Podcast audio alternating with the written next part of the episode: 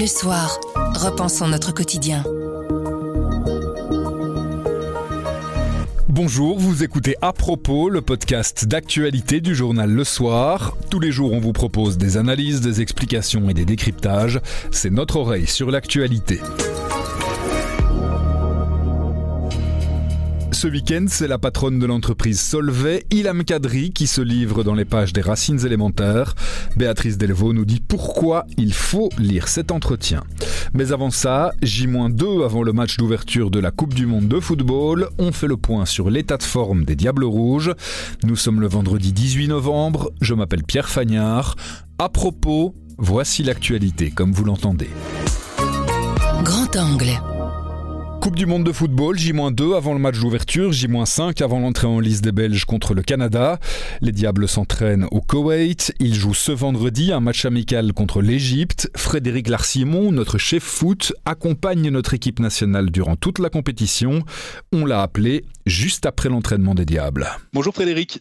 Bonjour. Vous êtes donc au Koweït où vous euh, accompagnez euh, la délégation belge, l'équipe nationale pour euh, toute cette Coupe du Monde. D'abord, bah, ces deux premiers jours, ces deux premiers jours d'entraînement, ça donne quoi? Alors, ça donnait forcément des entraînements dont on ne voit qu'une infime partie, puisqu'on travaille là dans le plus grand secret. Mais euh, voilà, je sors ici la conférence de presse de, Roberto Martinez, où il fait un petit peu le point là-dessus. Ben voilà, il est évident qu'on est euh, plongé dans des séances de travail, qu'il y a aussi euh, une préparation spécifique euh, à l'hôtel. On est en train d'être dans une, une course contre le temps pour récupérer beaucoup de blessés, pour euh, affiner certains automatismes et travailler le peu que qu'on peut travailler. Je vais vous donner un exemple dans, dans, une interview qui va paraître samedi avec Didier Deschamps.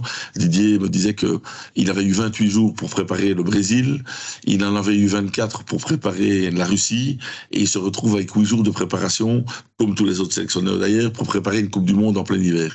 Donc, soyons bien clairs, il est très très difficile de mettre quelque chose de valable sur la table, d'autant plus que les Diables vont disputer un match amical contre l'Égypte qui est, euh, bah, appelons un chat un chat, qui est une rencontre alimentaire pour l'Union belge, puisque l'Union belge va percevoir un chèque d'à peu près 600 000 euros, et que par les temps qui courent, 600 000 euros, ça a de quoi vous payer quelques factures de gaz et d'électricité pour le nouveau bâtiment Tubize. Ce sera aussi l'occasion de donner du temps de jeu à des joueurs qui n'en ont pas. On pense évidemment à Eden Hazard, lui donner un petit peu de rythme, et pour ceux qui reviennent de blessure, récupérer aussi les sensations des matchs. Euh, oui, euh, pour Eden Hazard, le jugement est, tout à fait pertinent.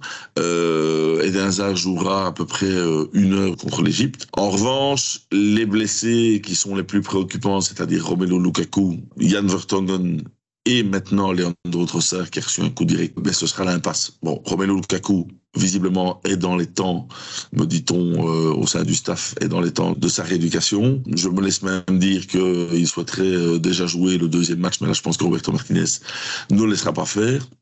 Jan Vertonghen Là aussi, est-ce que ça sent bon, ça sent pas bon? Mais en tout cas, le rapatriement de Jason Donayer en provenance de Dubaï laisse penser qu'il y a quand même un facteur risque important. Et alors, Léandro Trossard, Martinez était très clair, il a ramassé un coup direct, il sera absent par mesure de précaution contre l'Égypte. Donc, effectivement, l'un dans l'autre, on a un peu l'impression que c'est un match qui est destiné à la fédération et au trésorier de la fédération, ainsi qu'à Eden pour qu'il récupère un peu de temps de jeu. Nous, suiveurs, on pourra vraiment rien en tirer comme enseignement de cette cette rencontre amicale face à l'Égypte? Si, parce que tout match recèle quand même des enseignements à tirer. Euh, on va déjà voir, Roberto l'a laissé un petit peu sous-entendre, hein, vous savez qu'il il laisse jamais trop lire dans ses cartes, mais quand on commence à avoir l'habitude, comme moi, de, le décoder sur six ans, euh, on risque d'avoir un schéma avec euh, Bachawi qui commencerait le match et Openda qui euh, jouerait la deuxième mi-temps. Donc ça, déjà, avec deux profils aussi différents que, que Michi et, et Loïs, ce serait de voir ce qu'ils ont un petit peu dans les mollets pour l'instant et quelle est l'étendue, le, le, le champ des possibilités les concernant. On risque d'avoir aussi une montée au jeu de Waterface qui est quand même aussi très attendue parce que c'était un petit peu la, la, la, surprise de la sélection. Il n'avait joué que, que 4 ou 5 minutes euh, sur euh, toute la Ligue des Nations. J'imagine qu'il va monter en deuxième mi-temps à la place d'Adler pour voir un petit peu s'il a un petit peu s'il a la taille patron en cas de blessure.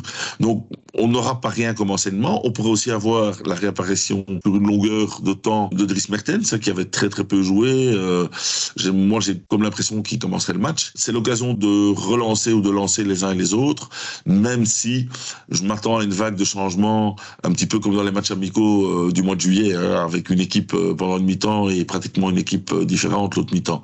On verra ce qu'on pourra voir. L'essentiel est d'être prêt mercredi contre, contre le Canada. Vous qui euh, l'avez pu les voir, les Diables, pendant ces deux jours, qui les avez entendus en conférence de presse, c'est quoi l'ambiance dans le groupe? Ça, euh, ça travaille sérieusement? Oui, mais écoutez, par rapport à, à, une Coupe du Monde classique où euh, on est dans un, dans un processus de préparation de, de trois semaines au minimum, avec en plus des joueurs qui arrivent un peu en bout de saison, arrêtent de temps en temps pour certains pendant une semaine, doivent reprendre le collier, se remettre à niveau. Ici, on n'est pas du tout dans ce trip-là. Euh, on a des joueurs qui, en fait, jouaient encore dimanche passé, sont contents de se revoir, forcément, ont complètement changé de cadre. Là, on est, on est au Moyen-Orient, euh, euh, c'est quand même autre chose. Donc voilà, on, est dans un trip visiblement sur ce qu'on envoie et sur ce qu'il laisse transparaître sur les conférences de presse. On est vraiment dans un, dans un trip où on les a euh, changé de bocal pour les mettre dans un autre bocal et ils vont être très vite sur l'événement. C'est toujours évidemment difficile difficile de se livrer au jeu des pronostics et des, prédictions, mais vous la sentez venir comment, cette Coupe du Monde, pour, pour notre équipe nationale? Euh, c'est très difficile à dire. C'est pas que je vais me débiner, c'est pas le genre de la maison, mais tant qu'on n'aura pas d'informations plus précises sur le rythme que pourra imprégner euh, Eden Hazard à, son propre retour, tant qu'on n'aura pas des informations sur euh, le véritable état de santé de Romelu Lukaku, tant qu'on n'aura pas d'autres informations, notamment par rapport à Vertonghen en défense, parce que quoi qu'on en dise, je pense que dans l'esprit de Martinez, la défense sera composée de Dodonker, Alderweireld et Vertonghen, avec des gamins euh, comme Théâtre, Face, De Bast pour suppléer ben voilà, tant qu'on n'aura pas ces aimants-là, on pourra que s'appuyer sur ce qu'on connaît. Alors qu'est-ce qu'on connaît? On sait que on a sans doute le meilleur, en tout cas c'est le, le, le, détenteur du, du trophée Yachine. On a sans doute le meilleur gardien du monde pour l'instant. On a euh, Kevin De Bruyne qui doit être dans le top 3 à son poste et on a une, une expérience folle avec Witzel, avec des gens comme Meunier euh, et Carrasco, autant de l'autre côté. Et surtout, on a un Onana qui, euh, à mes yeux, va complètement exploser et si les diables ont le bonheur pour eux de faire une bonne Coupe du Monde, vous verrez que Onana sera un des pions essentiels parce que là, je pense qu'on tient le nouveau Fellaini et que Onana, dans les trois ans, sera un joueur à 100 millions. Une dernière petite chose, les Diables ont entamé toutes les euh, précédentes compétitions avec, euh, en tout cas, une partie du costume de favori. Peut-être pas encore en 2014, mais en 2016, en 2018. Cette année, elle n'est plus là, cette étiquette. C'est une chance pour eux au final. Ça peut presque, euh, presque les booster. Je ne pense pas qu'ils aient revendiqué cette étiquette d'outsider chez les outsiders, mais euh, en tout cas, ce qui est certain, c'est que plus personne ne les attend know au-delà des quarts de finale. On a vu des équipes surprises. Je rappelle que en 1992, il y avait 22 Danois qui étaient en train de retourner des saucisses sur un barbecue et que euh, on les a rappelés euh, vite fait en dernière seconde avec le boycott par rapport à, à l'ex-Yougoslavie. Ces joueurs danois sont arrivés, ont enfilé un short et ont gagné l'euro. Rien n'est impossible dans le foot, mais il y a quand même une petite partie, on aurait tendance à l'oublier, une partie du foot qui est quand même une science exacte. Il suffit de voir les, les, les quarts de finalistes et les demi-finalistes des, cinq ou six derniers tournois. Il y a très peu de surprises. Maintenant, l'équipe belge n'est pas une équipe de nobody. Par exemple, le Sénégal euh, arriverait en demi-finale. Là, on pourrait considérer que ce serait une grosse, grosse surprise. Il y a évidemment des excellents joueurs au Sénégal, mais, mais ils ne sont pas connus, ils ne sont pas attendus comme euh, des Français, euh, euh des, des Brésiliens, des Argentins qui, eux, seront parmi les favoris. Ou une équipe qui compte le meilleur gardien du monde et un des top 3 milieux de terrain du monde. Il faut quand même pas l'oublier. Merci beaucoup, Fred. Avec grand plaisir. Chaque week-end, une personnalité se découvre dans les pages des racines élémentaires. Ce samedi, c'est la patronne de Solvay, Ilham Kadri, qui se livre. Ilham Kadri, c'est la première femme à la tête de l'entreprise, la seule dirigeante d'une société du Belvin. L'entretien a été réalisé par Jean-François Minster et Béatrice Delvaux les racines cette semaine donc, sont consacrées à Ilham Kadri. Ilham Kadri, euh, c'est la patronne de Solvay. Alors en soi, c'était déjà un personnage un peu exceptionnel parce que Solvay n'a pas connu de femme à sa tête. C'est la seule femme qui est patronne d'une entreprise euh, des 20 plus grandes entreprises belges qui sont cotées en bourse. Elle est aussi un cas dans le secteur euh, pour l'Europe. C'est comme ça qu'on l'a découverte en fait. Mais la deuxième chose, c'est comme les poupées russes, il y, a plein de, choses à l'extérieur d'Ilham Kadri, patronne. C'est une femme qui est née au Maroc. Ses parents sont divorcés très tôt. Sa mère est revenue en France. C'est sa grand-mère qui dit alors à ce moment-là, eh bien je vais ma petite fille. Sa grand-mère Fatima est illettrée, très pauvre. Ils sont dans une maison où il n'y a pas d'eau courante, euh, des toilettes turques à l'extérieur. Cette petite fille, elle va euh, surtout euh, lui donner de l'ambition et de l'émancipation. Parce que cette grand-mère au Maroc, qui est en fait femme de ménage, hein, elle va lui à dire que l'éducation, c'est l'émancipation. Et elle dit d'ailleurs à sa petite fille Ilham, les filles au Maroc, elles ont deux portes de sortie. La première quand elles se marient et la deuxième, c'est quand elles meurent.